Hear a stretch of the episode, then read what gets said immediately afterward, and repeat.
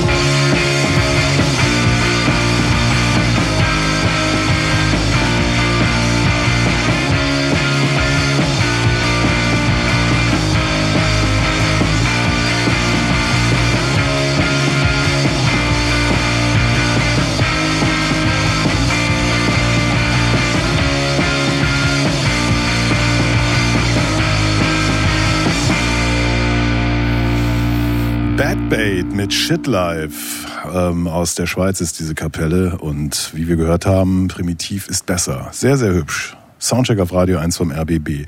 Ja, primitiv ist vielleicht auch das Stichwort, wenn es jetzt um den nächsten Künstler geht, denn Jack White hat auch mal ziemlich primitiv angefangen. Der gelernte Polsterer aus Detroit äh, hat sehr reduziert zunächst seine Musik gemacht, geschult an den Großen der US-amerikanischen Musikhistorie. Der Bluesman Robert Johnson zum Beispiel wird genannt als wichtigster Einfluss. Interessanterweise hat er dem entgegen eine ja, Corporate Identity gestellt mit den White Stripes. Kennen wir, glaube ich, alle. Ähm, das rot-weiße, ikonische, was sie da gemacht haben. Und äh, nicht umsonst hieß ihre zweite Platte The Style. Also da paart sich so, so ein äh, Modernismus mit ähm, ja, dieser primitiven, aus, der, aus dem primitiven kommenden Kultur. Und die White Stripes haben äh, ein fantastisches Werk vorgelegt. Und wenn es dabei geblieben wäre, würden wir heute alle auf den Knien liegen, wenn Jack White vorbeikäme. Mehr hat es eigentlich nicht gebraucht, um sich einzuschreiben in die Rockgeschichte. Er hat dann ähm, allerdings äh, die Band aufgelöst und äh, das war, wenn man so will, 2010 rum etwa um den Dreh. Viel passierte damals nicht mehr. Und neue Sachen gemacht, die Raconteurs, Dead Weather und auch Solo-Platten. Die erste, wie ich finde, konnte man auch noch gut hören, Blunderbass. Und eigentlich ging es ab da bergab.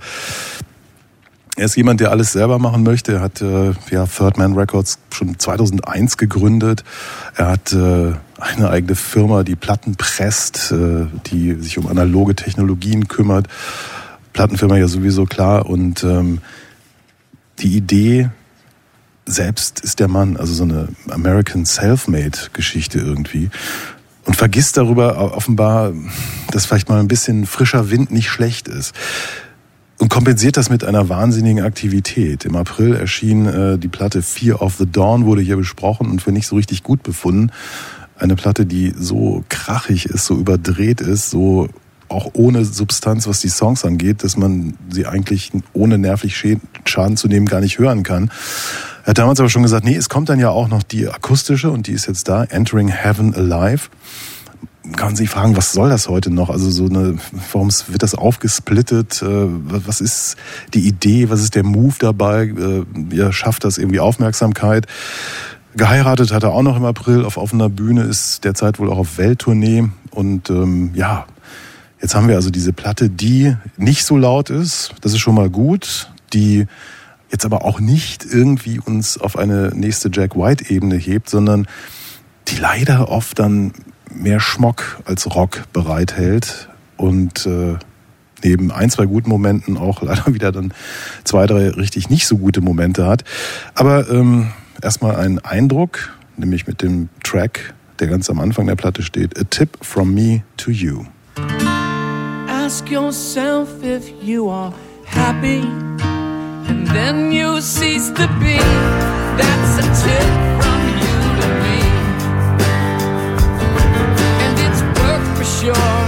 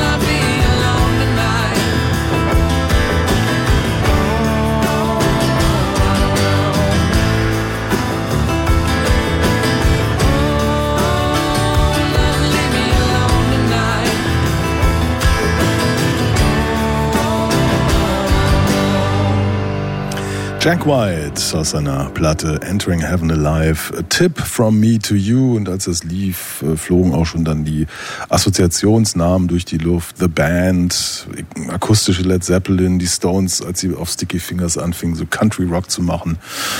All diese Dinge, gut, da kann man ja erstmal nichts gegen haben, Vergleiche und so, so ist das eben.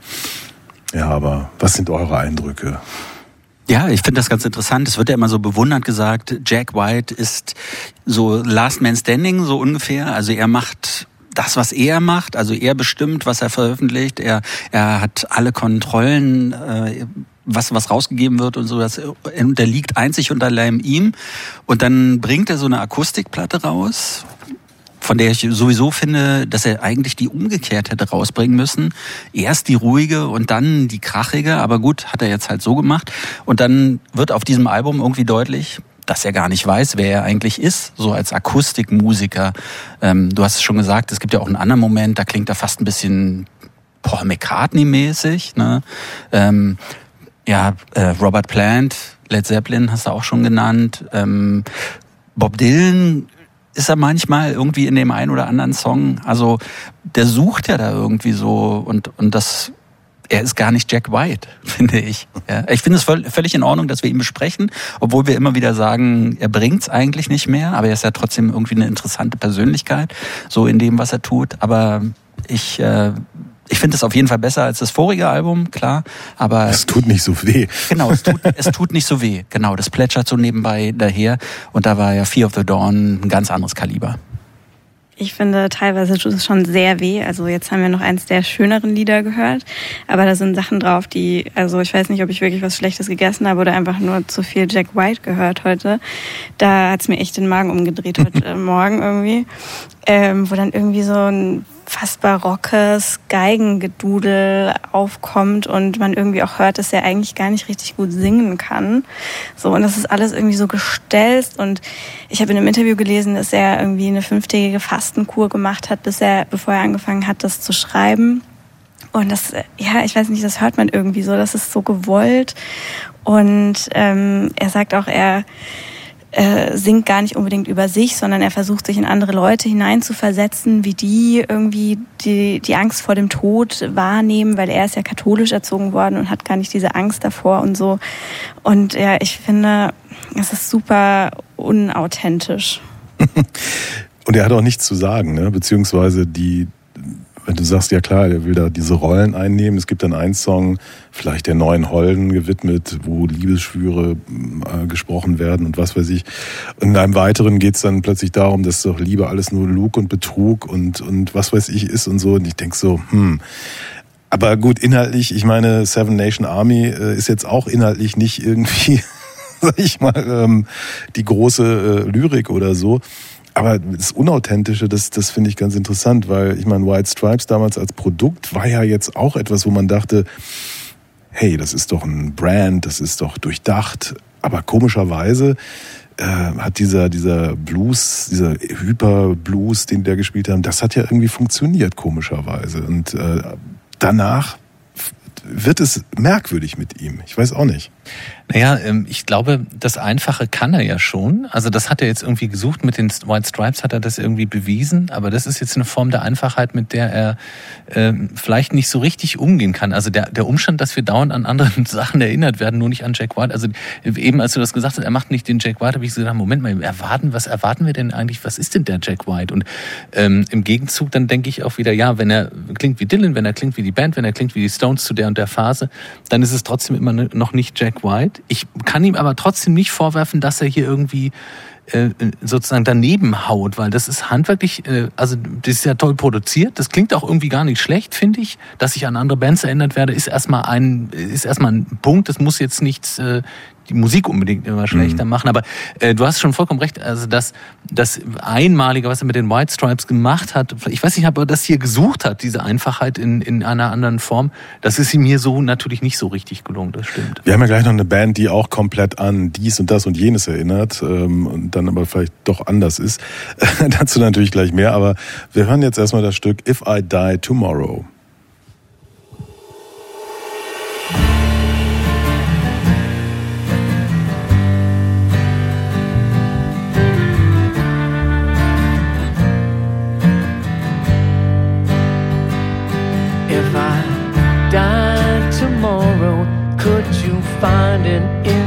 Heart to sing. If my mother cries in sorrow will you help her with the many things that she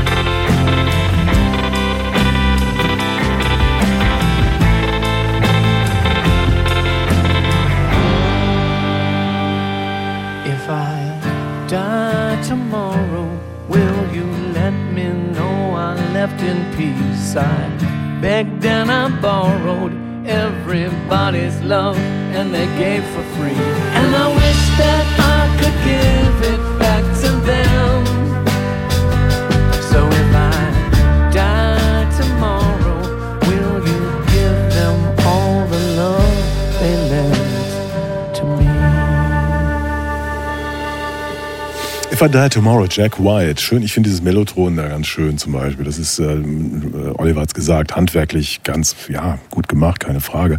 Aber wir wissen immer noch nicht, wer ist Jack White. Also das Spannende ist ja tatsächlich, ähm, nochmal diese White Stripes Geschichte aufzugreifen, die Einflüsse Robert Johnson. Da denkt man ja immer so, naja, diese alte Blues-Geschichte und so.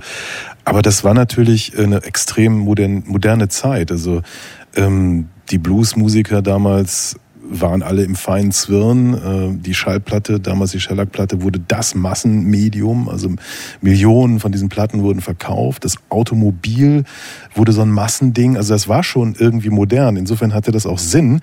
Äh, Mit so einem, äh, ich meine, das Style ist eine Designrichtung auch aus den 20er Jahren oder jedenfalls dort entstanden. Und das hatte schon irgendwie Sinn. Und das war dann vielleicht auch auf seine Art authentisch und auf jeden Fall stimmig. Und ich glaube, er hat einfach keinen Ansatz mehr gefunden, das weiter zu verfolgen. Ich meine, Dead Weather und Raconteurs, das waren ja ja so Pseudo-Supergroups, die auch so über so eine äh, kraftmeierische, muskulöse Blues-Rock-Nummer versuchten, Energie zu transportieren.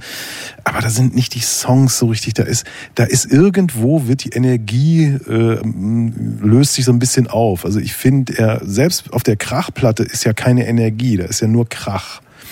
Und ähm, jetzt hat er sich die Haare blau gefärbt und da wieder versucht er was Neues zu finden. Ja, ich weiß nicht. Also es ist ja auch kein Groove drinnen, ne? Also weder bei der noch bei der bei der vorigen Fear of the Dawn Platte. Es groovt einfach nicht und ich habe irgendwie dies, die Vermutung, das sind jetzt alles so küchenpsychologische Vermutungen, aber ich habe die Vermutung, der Typ ist total egozentrisch, ja. Mhm. Es gibt ja auch so eine Doku über die Gitarren Heroes, wo mhm. er auch mit auftaucht neben dem Might ganz, ganz großen, genau, ne?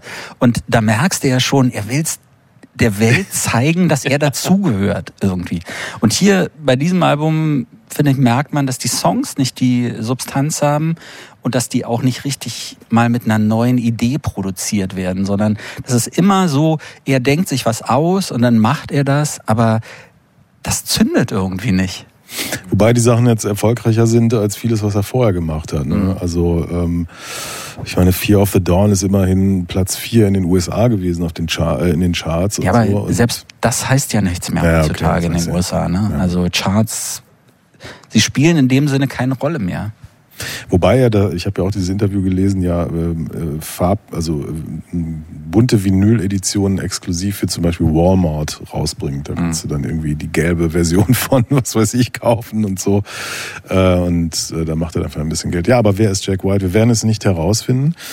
Ähm, ist vielleicht auch nicht wichtig. Ich, ich finde es halt schade. Ich, ich habe gerade überlegt, was wäre denn, wenn er jetzt mal interpretieren würde. Ne? Also wenn er jetzt nochmal hingehen würde und sich so ein paar äh, unbekannte Blueskracher rausnehmen würde mhm. aus den 30er, 20er, 30er Jahren, was damit irgendwas anfängt. Aber Jana hat's auch, er ist kein großer Sänger zum Beispiel, also ist schwierig.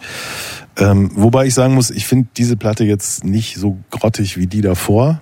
Wenngleich wir jetzt auch ein Stück hören, was mich dann wiederum fast zornig macht, weil das so eine Musik ist, die ich richtig scheiße finde. Aber ich frage mich, warum hat er das gemacht? Nämlich Taking Me Back Gently. Also hier die ähm, äh, Send Me to, äh, Gott, ich habe schon vergessen, wie die Platte heißt. Entering Heaven, Live-Version.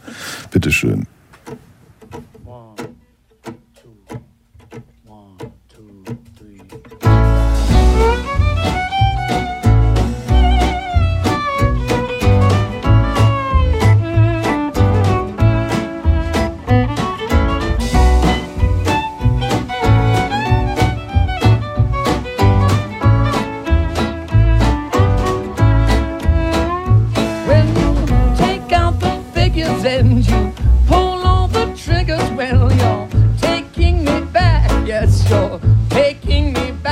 when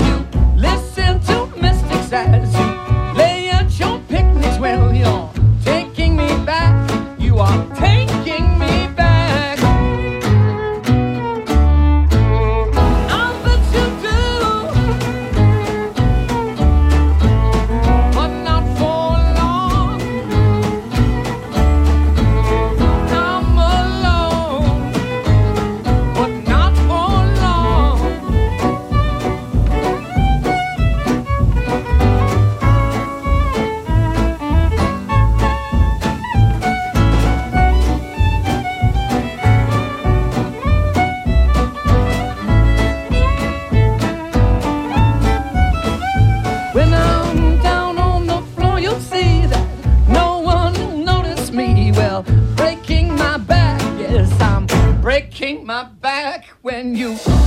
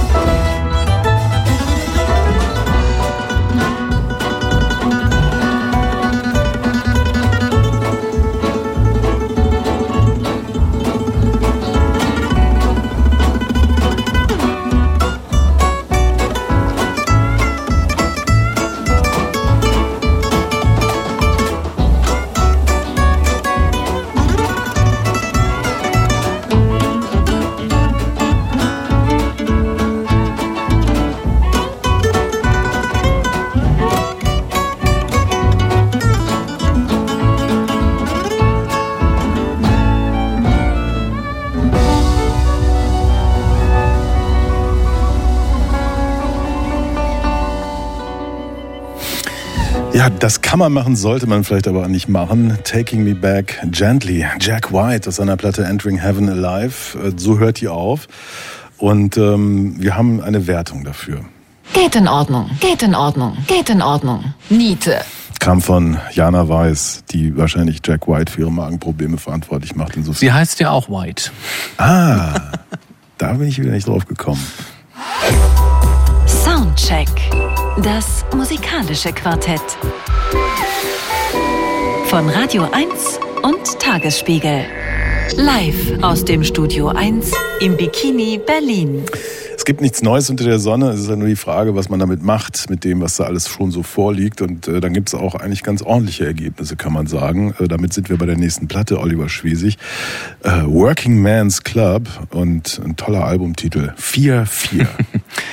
Wir gehen jetzt geografisch mal ins West Yorkshire. Da gibt es einen Fluss, Calder, und da gibt es ein berühmtes äh, Tal, Calder Valley, äh, geht von Manchester in Richtung Norden. Und in diesem äh, Tal hat sich inzwischen so eine kleine Kulturhub gebildet, äh, in Orten wie Todmorden oder Hebden Bridge. Aus Todmorden kommt diese Band, Working Man's Club. Und ich habe mir sagen lassen, war vor kurzem mal da, seit jetzt die BBC in Manchester ist, ziehen die jetzt alle da raus. Also das ist jetzt sozusagen ähm, der Speckgürtel von Manchester und da passiert jetzt kulturell auch einiges. Todmorden, also ein kleines Örtchen, wo Working Men's Club her herkommen. Und äh, ein Quartett um den Sänger Sid Minsky Sargent, der auf der ersten Platte von Working Men's Club noch so ein bisschen die klaustrophobische Jugend und äh, ereignisarme Jugend, die er da verlebt hat, in diesem ereignisarmen Tal damals in den 90er, in den 2000er Jahren verbracht hat, vertont hat. Und äh, jetzt geht's noch einen Schritt weiter. Ähm, jetzt hat er die ganze Welt im Blick und die Angst, deshalb der Titel 4-4, die uns alle so ein bisschen umtreibt. Wenn wir das jetzt gleich hören werden, gibt eine lange Liste an Bands, die einem da auch wieder einfallen. Also äh, Post-Punk und äh, Synthie-Pop der 80er, New Order, Joy Division, Human League, Depeche Mode. Eine lange, lange Liste. Detroit Techno irgendwie auch. Und das erste Album, das pendelte noch so ein bisschen zwischen Song und Dance-Nummer hin und her. Da konnten sie sich noch nicht entscheiden. Aber auf dieser Platte viel, viel konkreter, zupackender, vielleicht auch ein bisschen melodieärmer, aber alles beklemmende mit Musik, mit Absicht beklemmend. Äh, Und es geht ums Verlorensein, unklare Angst, die uns alle gerade so befällt. Und äh, diese Angst bekommt auch ein sehr schönes musikalisches Kleid, wie ich finde. Eiskalte Beats, Staccato-Bässe, hochmonoton teilweise, der distanzierte Gesang kommt dazu. Alles Klänge, die einen irgendwie ein bisschen frösteln lassen. Und besonders bei den Texten, die von Vereinzelung reden, Isolation, vor allem auch von individueller und kollektiver Gegenwartsangst, äh, die da gespiegelt wird, und eben äh, von unsicheren Zeiten singen. Trotzdem finde ich eine Platte, die immer wieder auf den Dancefloor zeigt, denn wofür ist der Eskapismus des Tanzens sonst da, als in schweren Zeiten eben mal die Schalter auszustellen? Das will diese Platte trotzdem auch immer wieder. Wir hören mal rein in einen ersten Track, der da heißt Widow.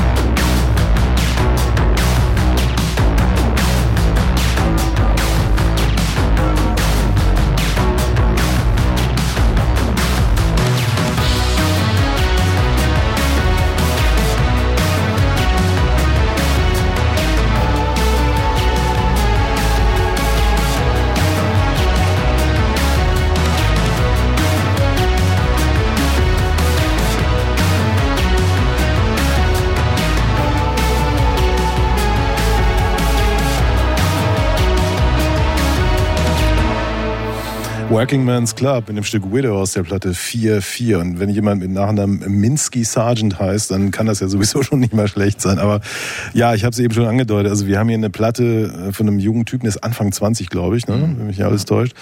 Ähm, der wildert in einer Vergangenheit, die für ihn wirklich Äonen entfernt ist. Also ne, der, da waren 20 Jahre zwischen der Hochzeit solcher Musik und seiner Geburt. Und ähm, da ist eben dann tatsächlich auch die Frage, hm, ja, was macht er damit? Ne? Weil neu ist das nicht. Nein, das ist ga- ganz und gar nicht neu. Und das lässt einen ja auch so ein bisschen, also ich spreche jetzt mal für uns Ältere, ja. Also das war ja Anfang der 80er war genauso meine Zeit, wo ich mich anfing, so richtig für Musik zu interessieren und ausgerechnet dann auch noch für eine, so eine Synthi-Musik. Ähm, das ist ja genau diese Musik, mit der ich so groß geworden bin. Und damals war das halt neu und aufregend. Und ich könnte mir aber vorstellen, dass wenn du heute jung bist und dann so in der Musikgeschichte so, so wilderst oder dich einfach mal so durchhörst, was weiß ich, fängst du da bei Elvis an, und dann, dann gehst du in die 60er rein, hörst so ein bisschen Garagenrock, 70er Funk, Disco und dann bist du auf einmal in den 80ern und da gibt's so eine Musik, ähm, dann packt dich das vielleicht doch auf so eine ganz eigene Art und Weise. Und ich finde, dass er das total gut macht, wie er, wie er damit umgeht.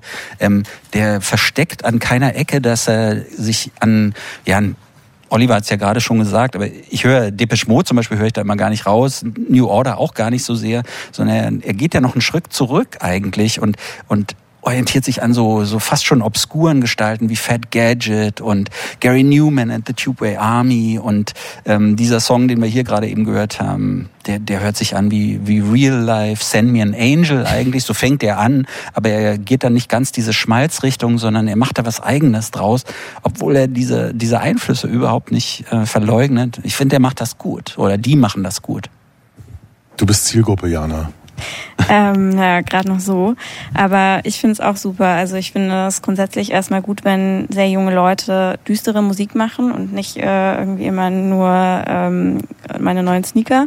Äh, und dann, glaube ich, passt das aber auch ja eigentlich total in die aktuelle Zeit, so sich zurück in die 80er zu besinnen. Also damals war Kalter Krieg, so jetzt haben wir irgendwie so eine ähnliche Situation. Ich würde sagen, es ist eigentlich total zeitgemäß, ähm, sich da zu bedienen. Und es klingt halt natürlich irgendwie total retro, aber irgendwie auch trotzdem neu. Also und das finde ich machen die sehr gut.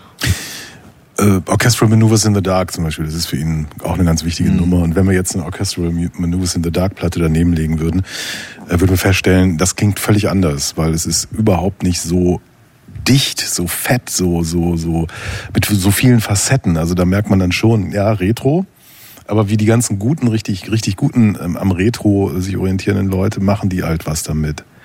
Ähm, ich fand es interessant, äh, Oliver, dass du Inhalte ansprichst, weil ich habe das auch nochmal so in, jetzt auch beim U- und S-Bahn fahren gehört, was ja echt gerade in Berlin ein super Soundtrack ist. So, weil ne, Blutdruck steigt, Hass steigt auf und dann diese Musik. Jetzt so, wenn das Elend um einen herumläuft. Ich habe Inhalte überhaupt nicht feststellen können und musste an Martin denken, der sagt, er hört sowieso nicht auf Texte. Und, aber das war mir dann auch egal, weil ich brauche die nicht, weil die Stimmung einfach so ein, also ganz klar ist. Es ist scheiße, Freunde, und es wird wahrscheinlich auch nicht besser. Ja. Äh, Ich habe auch wieder nicht richtig auf die Texte gehört, aber was mir aufgefallen ist, der geht sehr viel selbstbewusster so in diese Texte und auch wie er singt und so rein, als es damals in den 80ern der Fall war. Ja, also äh, der der spricht irgendwie Klartext und ähm, da fallen ja auch so eine Sätze wie that's fucking hm, hm, hm, oder sowas. Being man sad makes me happy. ja, aber das, früher, sowas hätte man früher vielleicht noch gesagt, aber, aber so, so fuck in einem Song zu, Ja, zu sagen und sowas, das ist, das ist irgendwie neu daran. Und weil du meintest, das hört sich produktionsmäßig gar nicht so an, Andreas, äh, wie früher. Klar, der weiß auch, wie Prodigy Big Beats gemacht haben oder sowas und ähm, das soll halt nicht so lusch darüber kommen, sondern das ist noch so ein bisschen aufgepimpt. Ne? Die Platte beginnt mit einem Track und ich hatte ich gehofft, es sei eine Coverversion von Paul Hardcastles legendärem Stück. Äh, nämlich, Oliver? 19, genau.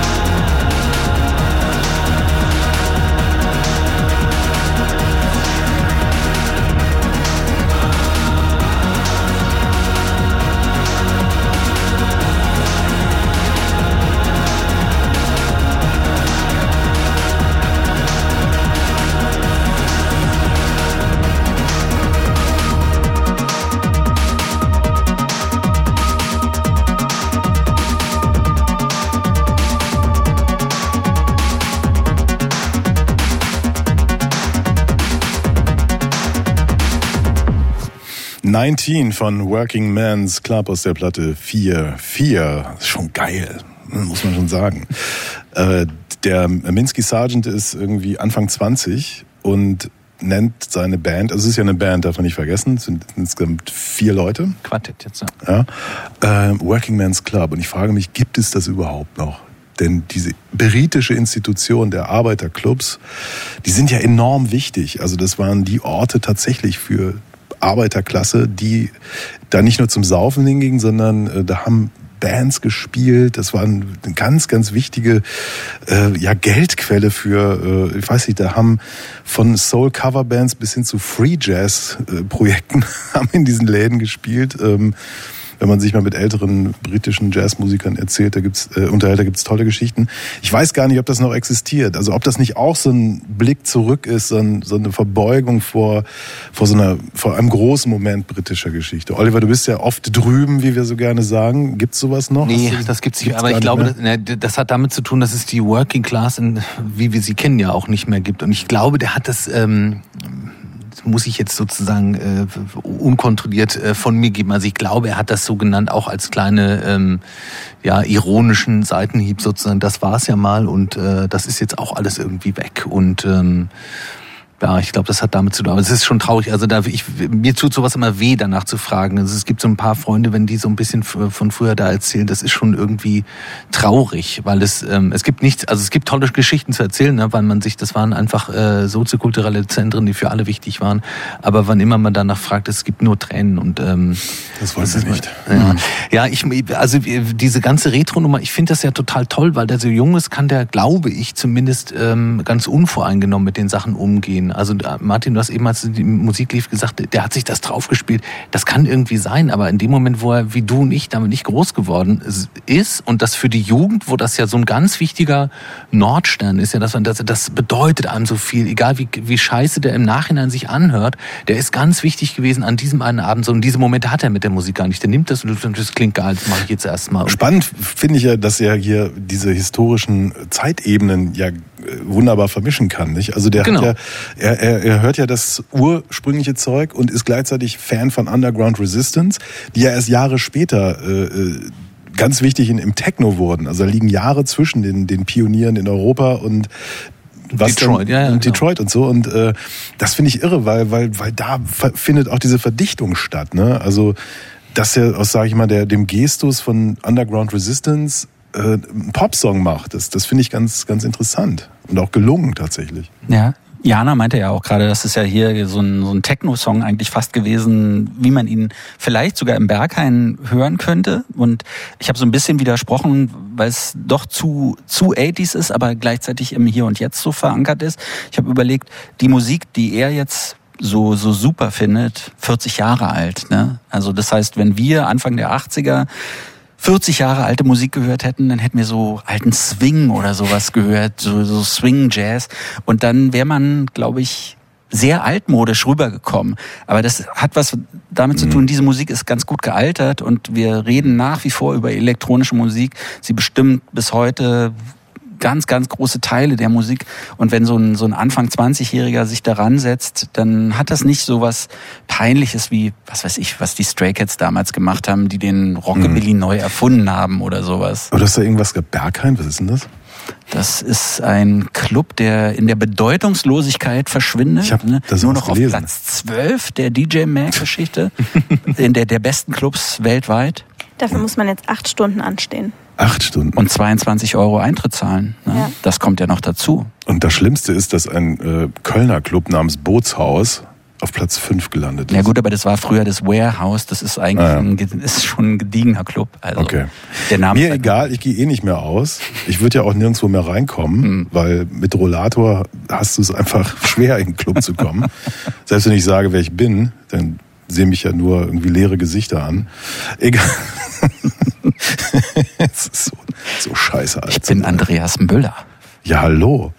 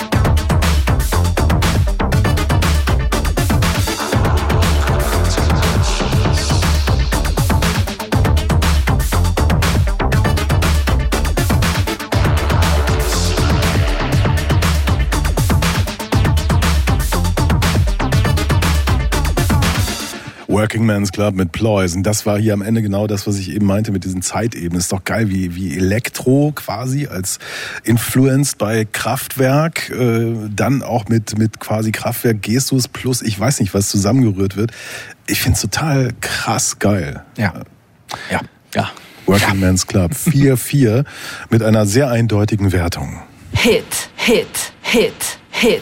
Und damit qualifiziert für die Longlist zum Soundcheck Awards. Übrigens, äh, Jason Williamson von Sleaford Mods ist großer Fan. Das heißt, es kann schon mal gar nicht schlecht sein, was wir gerade gehört haben. Und äh, es ist sogar von einer Kollaboration die Rede. Ja. Jetzt aber zu etwas Heiteren, nämlich Cassia, die haben eine neue Platte. Ähm, Why You Lacking Energy heißen die. Cassia, die zwei Jahre in Berlin gelebt haben, jetzt wieder in Macclesfield sind, weil es in Berlin vielleicht doch zu schön ist. ich weiß es nicht. Da muss man halt in den düsteren Norden Englands wieder gehen. Und aus dieser Platte gibt's jetzt äh, von Cassia das Stück See Myself.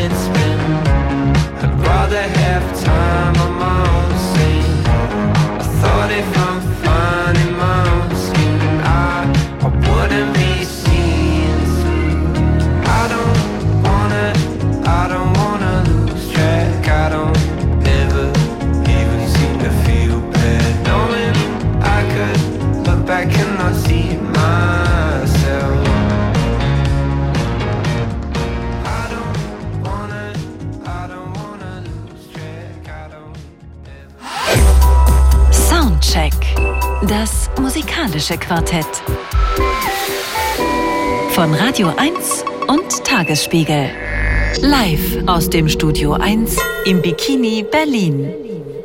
So ist es. Nächste Runde steht an. Heute Jana Weiß, Oliver Schwesig, Martin Böttcher, Andreas Müller. Zwei lange Platten besprechen wir noch. Musik drumherum jetzt von Julian Chang, von dem ich nichts weiß, außer dass er recht hübsche Musik macht. Zum Beispiel das Lied Marmelade.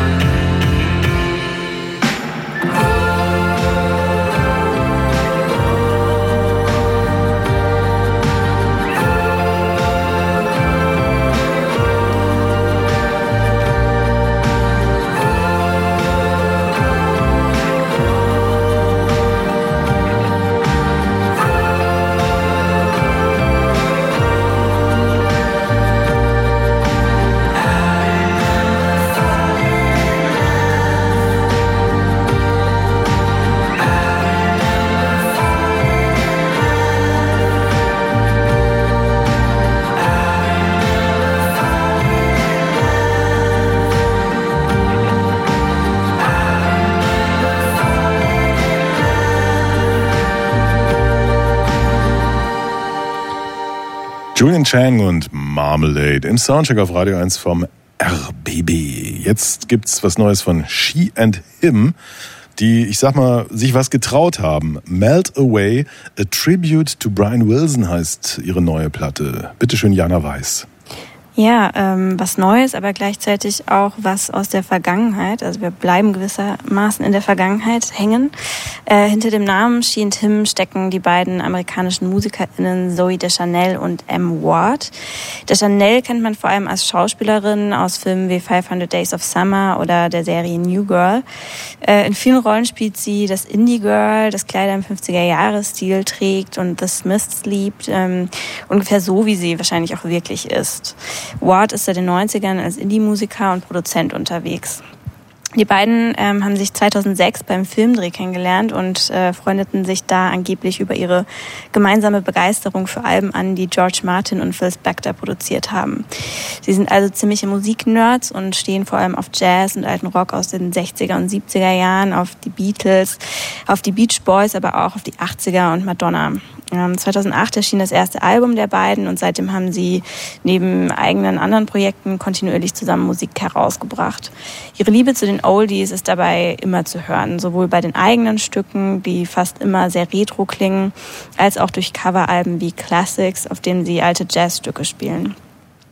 Auch ihre neueste Platte ist äh, wieder ein Coveralbum. Ähm, auf Melt Away, a Tribute to Brian Wilson, haben de Chanel und Ward 14 Stücke eines ihrer großen Idole, dem Beach Boy-Sänger Brian Wilson, neu arrangiert.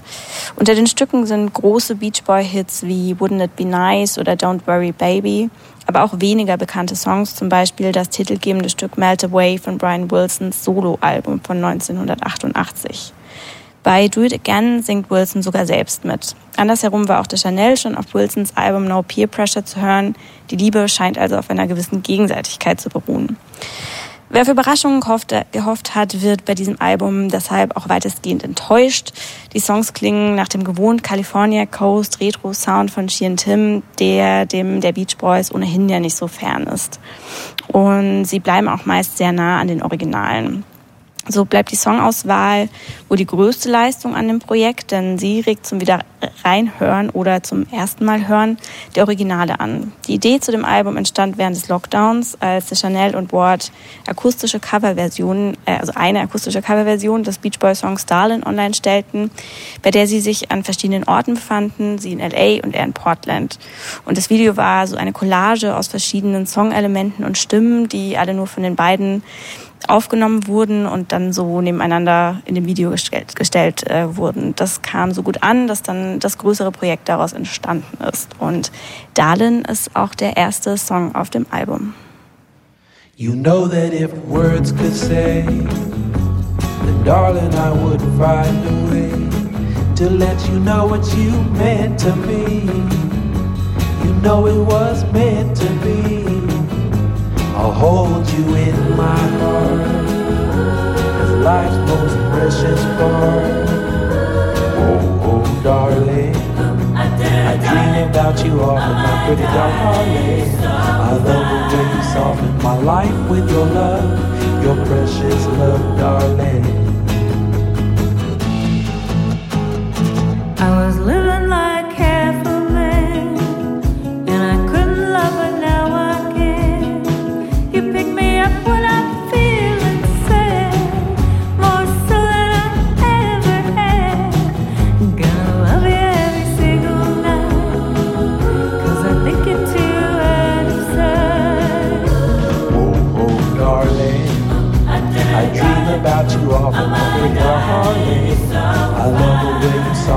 life with your love, your precious love, darling.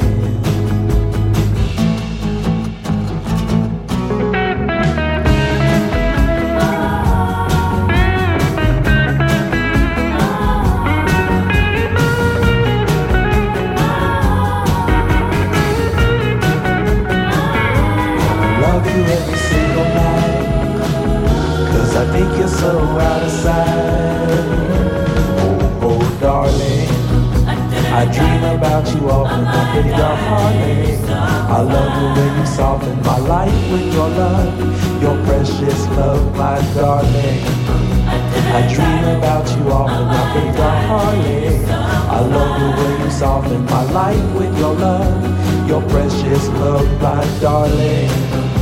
I dream about you often up in darling. I love the way you soften my life with your love, your precious love, life with your love, your precious love, life with your love, your precious love, life with your love, your precious love,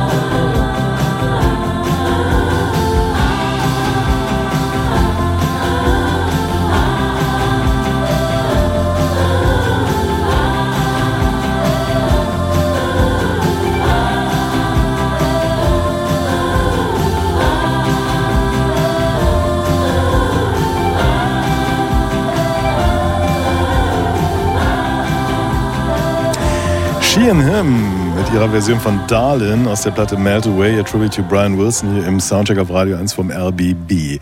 Ja, die haben sich was getraut. Und das ist etwas, was mir in dieser Platte wahnsinnig gut gefällt, weil es gibt ja die Brian Wilson-Exegeten, die ja der Ansicht sind, dass äh, Pet Sounds von den Beach Boys das größte Album überhaupt, das, das jemals auf diesem Planeten hergestellt wurde, ist. Die Brian Wilson für mehr als Gott halten und ich weiß nicht was. Und jetzt kommen die beiden daher und machen ihre schruddelige, charmante äh, Indie-Version davon. Brian Wilson findet das auch noch gut. Äh, das finde ich herrlich. Ich finde es wunderbar, einfach um diesen Exegeten irgendwie so beim Leiden schon mal so virtuell zuschauen zu können. Also ähm, ich habe am Anfang gedacht, sie hat schon irgendwie auch die Stimme für diese Songs so ein bisschen, also Kalifornien steckt da total drin und die haben auch irgendwie genau den Sound, die haben auch einen eigenen Stil. Ich habe irgendwo heute in diesem Internet gelesen, ähm, dass sozusagen äh, Discovern das eine ist, aber man hätte das als Gelegenheit nutzen können, da mehr draus zu machen oder tatsächlich tiefer zu graben oder das neu zu entdecken. Dekonstruieren. Ja, irgendwie so. Das machen sie eben nicht und ich denke, dann ist es mir ein bisschen zu dünn, wenn man dann einfach nur so, also dann müssten sie dann beide auch, äh, also bei ihm merkt man es ja doch auch noch bessere Sänger sein und das sind sie eben beide nicht. Und das hat mich so ein bisschen ratlos zurückgelassen. Also ich, ich kann ihnen keinen Vorwurf machen, weil die, ähm, die atmen das, die kommen daher und das ist ihr Ding. So, und die haben auch einen eigenen She and Him Stil. Jana, du hast es ja benannt. Aber ähm, dann, was kommt danach? Also nur um ein paar Exegeten zu ärgern, brauche ich das nicht. Also die, die Songauswahl ist geil, da sind lauter so ne, seltene Sachen dabei, die das zeugt ja erstmal von der Expertise und die haben sich mit dem Zeug auseinandergesetzt. Aber dann, Aber guck mal, ich meine, es wird doch auf diese Musik geguckt, wie auf so eine teure Meißner Porzellanfigur. Es ist wunderschön, es ist äh, immaculate, es ist toll ausgearbeitet. Letztlich irgendwie oft auch nur Kunsthandwerk und so. Und was ich hier toll finde, ist, dass sie diese ganzen Sachen abschaben. Ja? Und, und plötzlich ist der Song da und du merkst, oh ja, die kannst du nicht kaputt machen, diese Songs. Und du kannst eigentlich auch nichts anderes draus machen, weil die sind perfekt. Das finde ich irgendwie ganz schön, weil ehrlich gesagt, ich meine, diese ganze Beach Boys Verehrung, mir ist diese Band herzlich egal. Die haben natürlich sich eingeschrieben, dass du kommst, wenn du, du, du die sind ja immer noch zu hören irgendwie. Äh, die Brian Wilson Heldenverehrung finde ich furchtbar, aber es ist natürlich klar, das ist, das ist DNS, ne, unserer Popwelt. Aber warum macht man es dann? Also das habe ich mich so ein bisschen Genau. gefragt. Das ist so, ja, die Songs sind nett und die sind auch von Sheen Him nett, aber die sind halt auch im Original gut und dann und die sind so ähnlich am Original, dass ich mir dann ehrlich gesagt lieber das Original anhöre. Und ich finde, ähm, also das ein, also ein Song ist auf dem Album, wo ich finde, wo das nicht so ist. Das ist äh, Till I Die. Ja. Ähm, das, darüber sagt Brian Wilson, das ist der persönlichste Song, den er je für die Beach Boys geschrieben hat und ähm, irgendwie auch in so einer sehr depressiven Phase, eine existenzielle Krise soll er da gehabt haben und irgendwie damals schon seinen Gärtner angewiesen haben, ihm ein Grab in seinem Garten zu schaufeln, was ich irgendwie so ehrlich äh, dramatisch und theatralisch finde. Und ähm, der Song klingt aber im Original halt total ähm, happy trotzdem, also trotz dieses düsteren Titels, äh, weil das wohl den Beat, anderen Beach Boys äh, so ein bisschen zu düster war. Und ähm, daraus haben She und Tim so einen äh, do- doch deutlich äh, melancholischeren Song gemacht.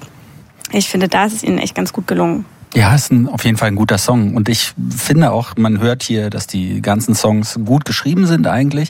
Ich finde, dass beide nicht besonders gut singen können, aber immer noch besser als Brian Wilson, der ja in diesem einen Song da auftaucht und wirklich ja, ich meine, er ist jetzt 80 oder sowas, ne? Aber der, der kann jetzt eigentlich gar nicht mehr singen, finde ich. Und trotzdem natürlich, du nimmst ihn aufs Album, das ist ja wie so ein Ritterschlag praktisch, den du da bekommst. Aber man muss ja auch sagen, She and Him, ganz ehrlich, eigentlich ist das keine gute Band, ja. Wenn man sich mal so anhört, was die gemacht haben, ihre ganzen Alben, wo sie sogar selbst geschriebene Songs äh, performt haben, die sind alle meiner Ansicht nach richtig schlecht. Die haben so ein Christmas-Album gemacht, wo ich totale Hoffnungen reingelegt hatte. Und als ich es gehört habe, war ich total enttäuscht eigentlich, weil weil da es kommt nicht richtig was rüber. Und ich habe immer so die Vermutung, wir beschäftigen uns nur mit She and Him, weil Zoe Deschanel eben bekannt ist durch, du hast es gesagt, durch ihre Filme und vor allem durch New Girl, diese Serie, wo sie ja so echt auch eine charmante Frau ist. Und man denkt irgendwie so, ja, die die scheint ja eine interessante Person zu sein, aber warum machen die jetzt auch noch Musik irgendwie so hinten dran? Aber ich finde es völlig okay, sich auch Beach Boys Songs vorzunehmen oder Brian Wilson Songs vorzunehmen und die neu zu interpretieren. Warum denn nicht? Genau, wir hören jetzt Till I Die.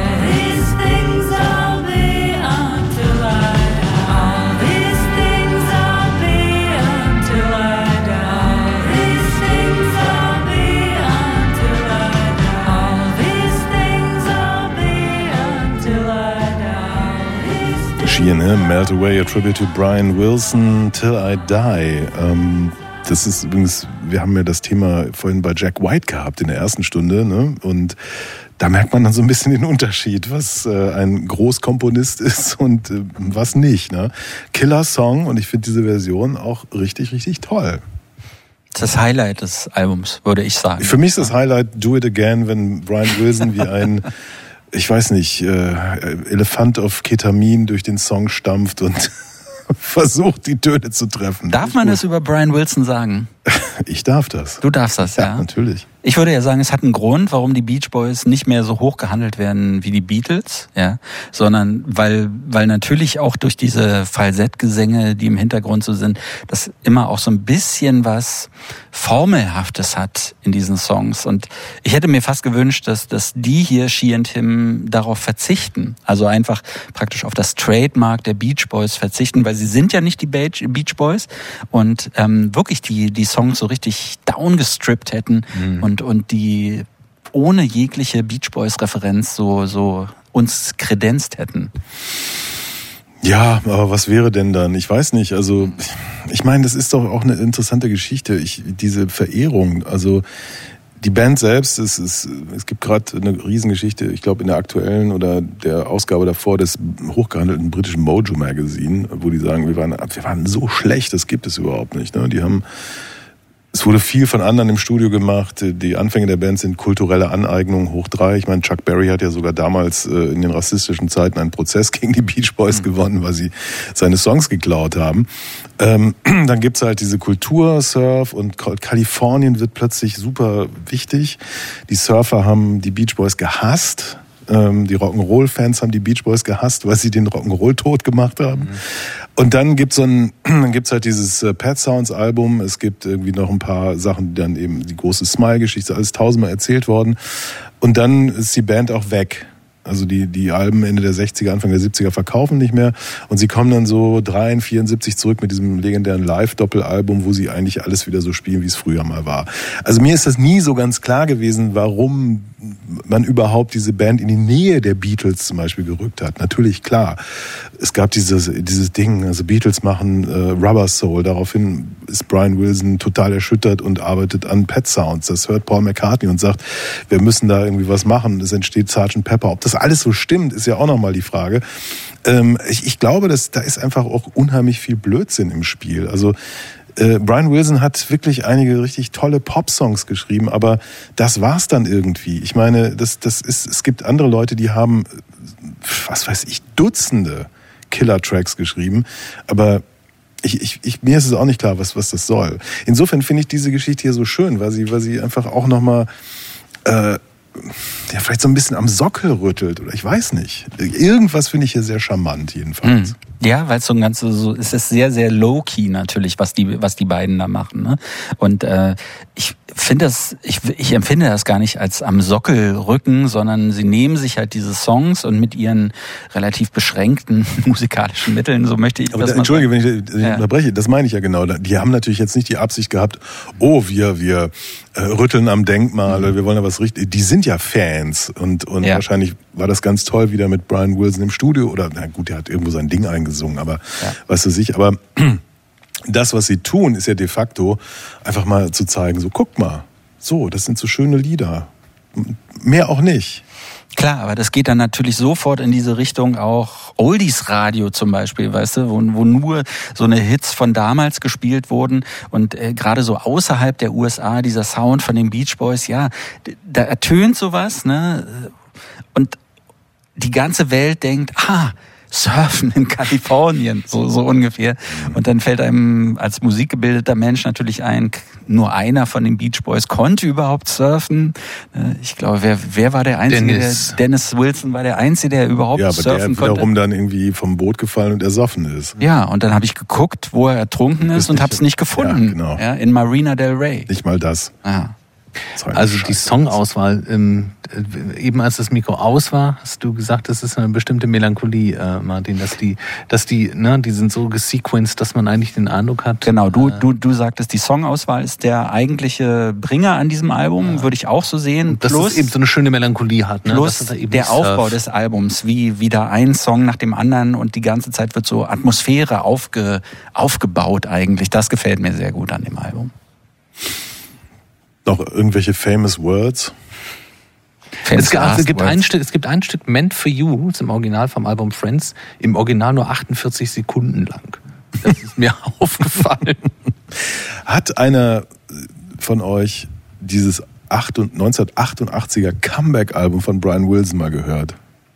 Nee. Nee. Aber da gibt es so ein paar Killer-Songs drauf, die später dann auch noch Gibt es? Ja, der, also Also ich kenne es nicht, mir wurde nur gesagt, dass es eine katastrophale äh, Die Platte- Failure war und ja, aber es gibt ein, zwei, furchtbar produziert. Ach, mir fällt ja jetzt nicht ein, also Jana den einen, den du genannt hast, und dann gab es noch einen anderen, den er später dann nochmal in dieser komischen äh, Resurrection-Phase 2003, 4 Hm. mit neuer Band, äh, der ist toll. Aber das stimmt, das hat aber damit zu tun, dass dieses Album Opfer des Zeitgeistes geworden ist, weil der 80er Jahre äh, kalt produziert wurde. Mhm. Das die Songs sind nicht, also das, die, Brian Wilson ist nicht 80er Jahre tauglich gewesen. Auf jeden Fall, ähm, Melt Away ist von dieser Platte, dem 88er Comeback-Album. Und äh, hier sei die Leistung, habe ich gehört, dass äh, Sheeran dieses Stück kenntlich gemacht hätten, weil sie den ganzen Scheiß, der da drauf produziert wurde, weggenommen haben und äh, das pure Melt Away jetzt zu hören ist.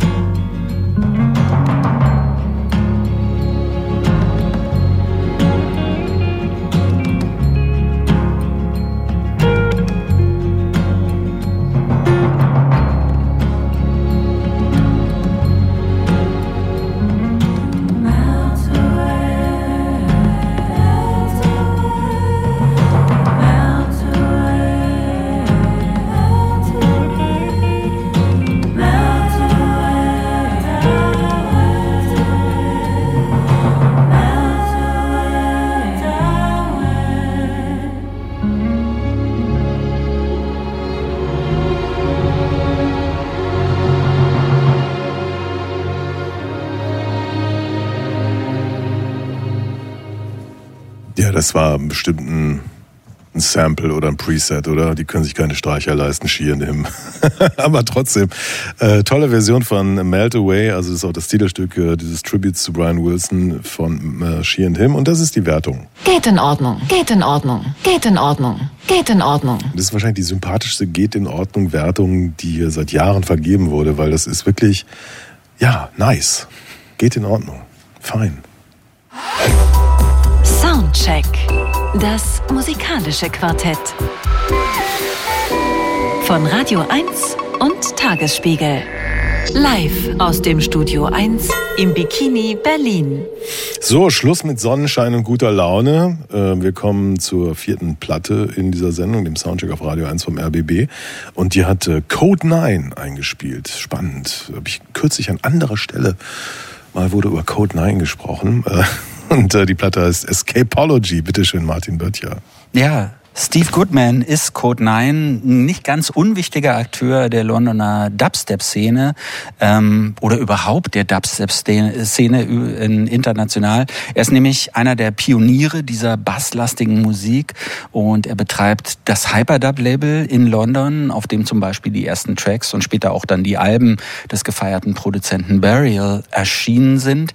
Äh, Code 9 selbst ist nicht nur Labelbetreiber, sondern auch selbst Musiker. Escapology ist sein viertes Album. Die ersten beiden hat er noch gemeinsam mit seinem MC, dem Space Ape, aufgenommen. Dann kam 2015 sein erstes Soloalbum und jetzt, sieben Jahre später, sein zweites Soloalbum. Ich weiß, es ist jetzt schon spät, aber wir müssen uns trotzdem noch mal ganz kurz so ein bisschen konzentrieren, weil für dieses Album, da muss man so ein paar Sachen wissen, dass ähm, nämlich zum Beispiel Code 9 lebt in London, ja, aber er ist Schotte.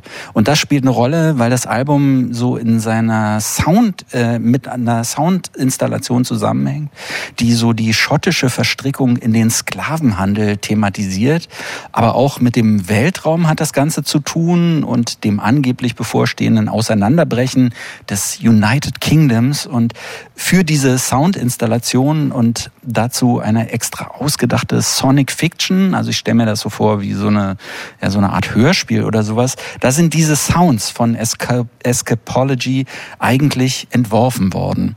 Und vielleicht auch noch ganz wichtig, Code 9 ist Professor und hat vor Jahren mal ein Buch darüber geschrieben, wie Klang als Waffe eingesetzt werden kann.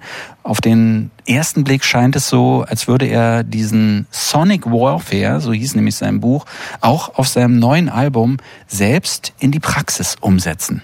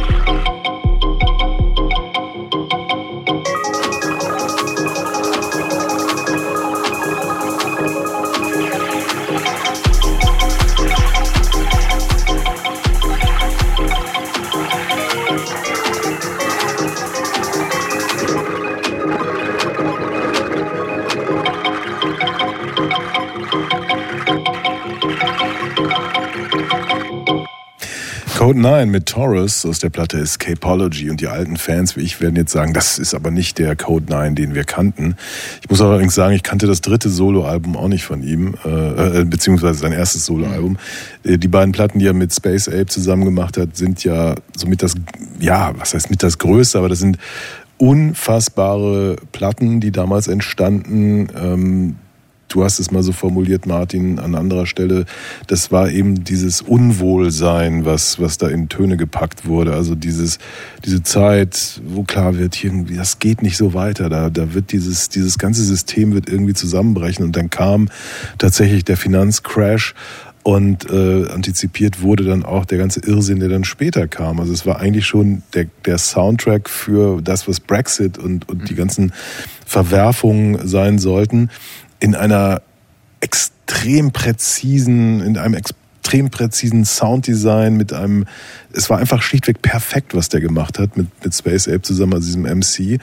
Und ähm, sollte ja auch eigentlich keiner wissen, wer er ist, weil er nicht, äh, er sagt, das ist uninteressant, er will einfach nur Tracks machen. Die sollen die Leute sich anhören und äh, nicht abgelenkt sein durch irgendwelche Bilder, Figuren oder sonst was. Und ähm, ja, ich meine, diese beiden Platten, die er damals oder die die damals gemacht haben, stehen da, sind solitäre. Und dann war es auch irgendwie vorbei für viele Jahre, weil er andere Sachen gemacht hat. Und das hier ist mir, ja, ich, ich war ein bisschen enttäuscht, ehrlich gesagt. Ja, ich war auch enttäuscht. Ich ganz ehrlich, ich war enttäuscht, weil ich mir viel mehr davon äh, versprochen hatte. Gleichzeitig sein Label Hyperdub, ne, das gibt's jetzt seit 18 Jahren. Und vielleicht ist das so der normale Lauf der Geschichte, dass man am Anfang total am Puls der Zeit ist und man bringt Sachen raus, die die irgendwie fast schon visionär sind. Und dann auf einmal wirst du eingeholt von von der Gegenwart. Und du selber wirst älter, du gehörst vielleicht zum Establishment und ähm, dann gibt es diese Lobpreisungen, die du da immer hast und kannst dem Ganzen vielleicht nicht mehr gerecht werden. Es ist halt die Frage, ob das noch wirklich Musik ist oder halt einfach nur Konzeptkunst, ähm, die er da rausgebracht hat. Es ist ja auch, ich glaube, du hattest es eben schon gesagt, die Vertonung zu diesem Dar Darien äh, Star, äh, Astro, nee, Astro Darien. Genau, ich habe es nicht ganz genau? genau erklärt, weil ich selber nicht genau verstehe. Ja, also so wie ich es verstanden habe, ist es halt irgendwie so eine Art Hörbuch, die aus der Sicht eines äh, schottischen Roboters oder von schottischen Robotern erzählt wird. Ähm, und das ist quasi die Vertonung dazu für alle Leute, die sich das dann nicht in gesprochenem Wort anhören wollen. Das ist halt irgendwie so ein bisschen sehr ja, abstrakt also und gleichzeitig natürlich auch irgendwie wahnsinnig anstrengend und ich musste irgendwie, als ich das das erste Mal gehört habe, an so eine Situation denken, wo ich mit einer Freundin auf irgendeiner After Hour mal saß und die und da lief irgendwie ganz schreckliche Musik und wir wussten beide gar nicht so, was wir sagen sollen. Irgendwann meint sie nur, oh, da ist von jeder Sorte nervigen Tönen der schlimmste mit dabei. und so ein bisschen klingt es aber irgendwann, finde ich, wenn man ja, wenn man sich so da reinfühlt und die Augen zumacht und sich irgendwie vorstellt, weil wieder dieses Spaceship abhebt, dann ist es auch irgendwie geil. Aber ja. Also ich finde die Vorstellung von, von schottischen Robotern geil, weil ich frage mich, haben die Röcke an? Oder Ich so. habe gar nichts von schottischen Robotern, ehrlich gesagt, gelesen oder gehört. Ja, das Sondern waren- ich, ich habe gehört, es ist, also es gibt ein Computerspiel, das ist natürlich alles ausgedacht, namens Astro Darien, ja. Und das ist äh, ein Computerspiel, was praktisch den Zusammenbruch des United Kingdom so simuliert. Und Escapology, dieses Album jetzt, oder die Musik, das ist praktisch der Soundtrack zu dem Computerspiel. So habe ich das verstanden. Und die Flucht ist eigentlich in den Orbit. Seine These ist nämlich, also Schottland kann eigentlich gar nicht mehr independent sein, sondern wenn sie irgendwo hinwollen, es gibt nur noch den Space für sie. Und die Geschichte von, zu diesem Darien fand ich aber eigentlich ganz interessant. Das ähm, ist ein Rückgriff auf äh, den schottischen Kolonialismus. Ähm, da gab es wohl in 1700, Anfang des ja, äh, 17. Jahrhundert ist es, ähm, 18. Jahrhundert, ne? 1700. das, Entschuldigung, 60 18. oder so. genau. Und da gab es Bestrebungen, da wollten die Schotten, weil sie sich von den Engländern unabhängig machen wollten, eine eigene Kolonie aufbauen in der Nähe von heute, dem heutigen Panama, in Dar Darien, würde man, glaube ich, sagen. Und da sollte also New Caledonia, eine neue Kolonie entstehen. Da ist Geld gesammelt worden in der schottischen Gesellschaft. Das war wie so eine Staatsaktiengesellschaft. Und dann sind die Schiffe losgesegelt. Und das Ganze war ein Himmelfahrtskommando. Die sind alle von, an Malaria gestorben. Das, äh, und die hatten dann überlegt, sozusagen, naja, die, die Landverbindung äh, äh, in, zum Pazifik ist so dünn, da werden wir viel Geld mitmachen, können die Indianer noch äh, kolonialisieren und viel äh, so. Das hat alles nicht geklappt. Und das war letzten Endes äh, ein wichtiger Auslöser dafür, dass die Schotten dann 1707 bereit waren, sich äh, dem englischen Könighaus unterzuordnen oder der- die Vereinigung zuzustimmen, weil sie kein Geld mehr hatten. Und all die Leute, die reichen Patrizier in Schottland, die ihr Geld in äh, den panamaischen Sumpf gesteckt haben, haben dann Entschädigungen von England bekommen und deshalb äh, ist, haben wir jetzt äh, das Aber diese United abstrusen Geschichten, muss So. man ja ehrlich mal sagen, das, das offenbart ja schon das ganze Dilemma dieses Albums eigentlich. Ne? Das, Und äh, dieser Gemengele, genau, und dann ist das eigentlich so ein Computerspiel äh, und äh, aus diesem Mischding, also zweimal Angst, zweimal äh, unsichere Zukunft, baut er dann sowas zusammen. Die Frage für mich ist, brauche ich diese komische Ausschnitt? Das ist aber ein größeres Ding, es geht ja bis in Herbst noch, so eine ganz äh, audiovisuelle Geschichte, die schon vor, vor einem Jahr begonnen hat. Brauche ich das alles, diesen ganzen Überbau, um diese Musik irgendwie schätzen zu können? Und dann wird er dazu gefragt, ich habe ein Interview gefunden und dann sagt er, ja, das müssen die Leute selber entscheiden. So, also der, der, kneift den Schwanz ein und verpisst sich dann und das finde ich auch sehr verantwortungslos, gerade wenn man so eine Musik macht, die eben nicht so schön reingeht wie Peter Alexander oder äh, She and Him. Und ähm, da habe ich ein bisschen, hätte ich ein bisschen mehr erwartet von ihm und mir dann nur so ein trockenes Album hinzuschmeißen und sagen, das ist jetzt hier mein tolles neues Kunstwerk, ist mir zu wenig. Aber das Spannende ist doch, dass diese Geschichte, die du erzählt hast, finde ich fantastisch. Die kann Die ist super, ja. Und äh, das hat total viel Sinn. Das hat, ich, man könnte heute sagen, was für ein Irrsinn. Nein, wir machen heute auch oder erleben einen kompletten Irrsinn, bis dahin, dass sie einen Prime Minister haben, der im, im Parlament sagt, hasta la vista, Baby. Hasta la vista. Und denkst so, okay, der Typ ist irre. Und er ist wirklich irre.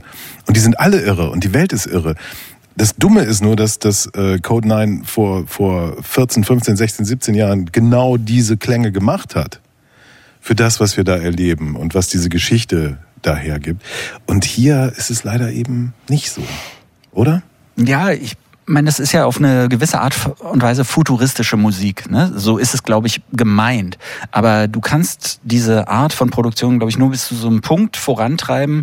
Und wir haben das jetzt schon Jahre oder fast schon auch Jahrzehnte so alles gehört. Auch diese Sounds, diese metallischen Sounds, diese komplexen Rhythmen, die da sind, Dubstep und Breakbeats und, und, und selbst so Jungle klingen manchmal noch so wie so ein Echo da drin, aber wir kennen das alles. Ne? Und das ist, finde ich, nicht mehr so forward thinking oder es ist nicht mehr Avantgarde, sondern ähm, dann, dann musst du halt so die Messlatte anlegen und sagen, erreicht es mich noch oder erreicht es mich nicht, weil es ist ja nicht mehr neu. Also dieser Faktor, das ist neu und deshalb erschüttert mi- mich so, der ist nicht mehr gegeben und dann bleibt die Musik nur noch so da stehen und dann finde ich, ist sie nicht ganz so gut, wie sie vielleicht früher mal war.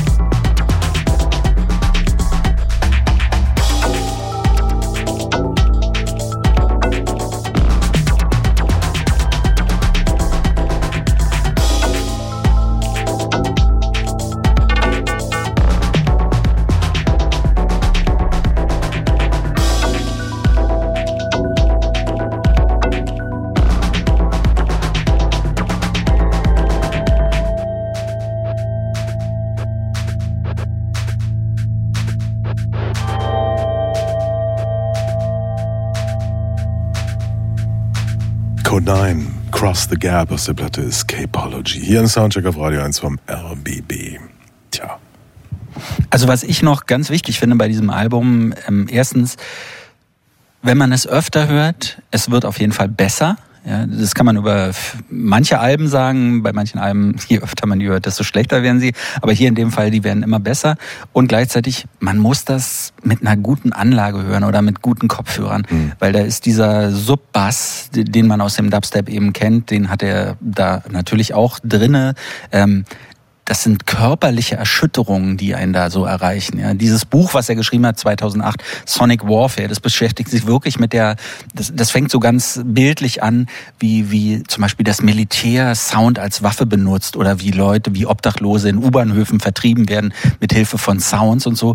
Und er spinnt dann aber den Faden so weiter und sagt so, was passiert denn, wenn Musiker Musik als Waffe benutzen, also wenn sie körperliche Reaktionen erzeugen wollen.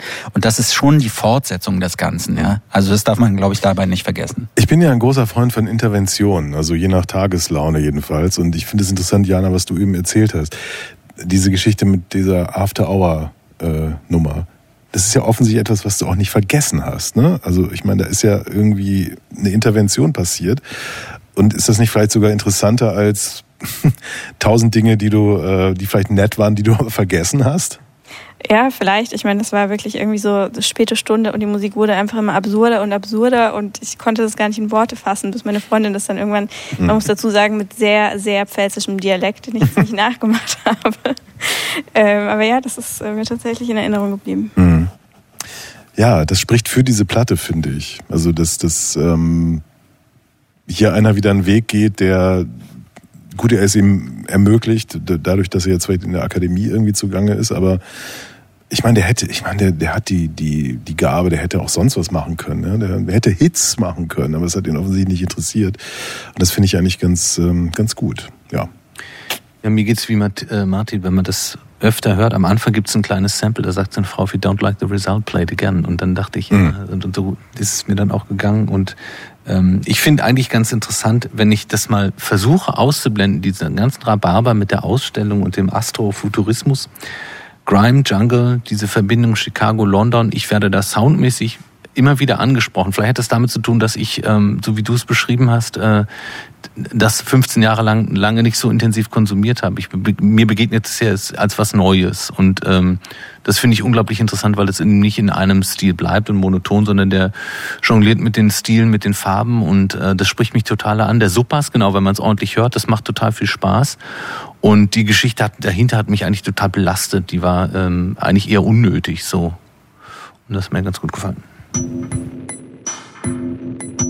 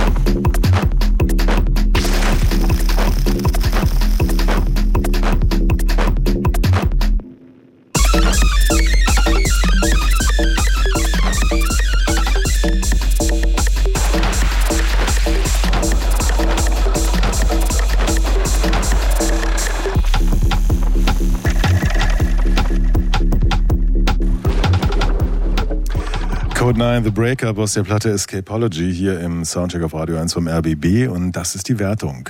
Geht in Ordnung. Geht in Ordnung. Geht in Ordnung. Geht in Ordnung. Ja, es geht sehr in Ordnung. Dankeschön, Jana Weiß, danke fürs Kommen. Sehr gerne. Ich hoffe, deinem Bauch geht's besser. Na klar. danke Oliver Schwesig, danke Gerne. Martin Böttcher, danke, Danke. Chris für die Technik, danke für die Auszubildende, deren Namen ich schon wieder vergessen habe. Für die, äh, die hat auch mal die Sendung kurz gefahren. Haben Sie gar nicht gemerkt. So toll hat sie das gemacht.